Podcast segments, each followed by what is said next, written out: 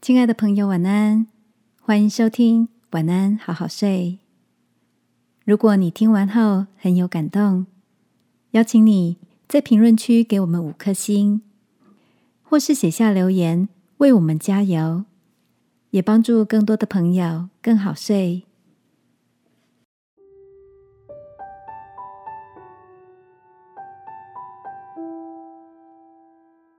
藏在自然里的感动。晚安，好好睡，让天父的爱与祝福陪你入睡。朋友，晚安。今天的你都做了些什么呢？周末午后，大哥带我们到他的好友 Peter 家里做客。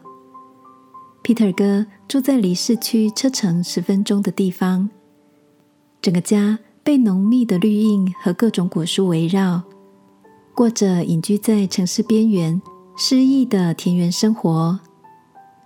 走进大门之前，映入眼帘的是老榕树上的树屋，那是 Peter 哥亲手打造的景观瞭望台。我们一行人被接待到林木扶疏的后院，坐在主人以回收枕木建造的露天凉亭中。喝着手冲咖啡，醇香的现泡绿茶，搭配现烤地瓜，享受悠闲的午后时光。Peter 嫂说，他是城市长大的小孩，刚嫁到这里时很不习惯，后来慢慢的在四季流转中，看到造物主的美好心意，也对定居在后院树上那只可爱的松鼠。荷叶里曾经跟他对眼凝视的猫头鹰，留下了深刻的印象。几年后，他慢慢爱上了住在自然里的感觉。每天餐后和 Peter 哥绕着偌大的陵园漫步，就是最奢侈的幸福。在和煦阳光跟花香鸟鸣之间，我们彼此分享了。最近生活中值得感谢的点点滴滴，看着眼前大伙融洽相处的情景，我突然想起圣经里的一段描述：看哪，弟兄和睦同居是何等的善，何等的美。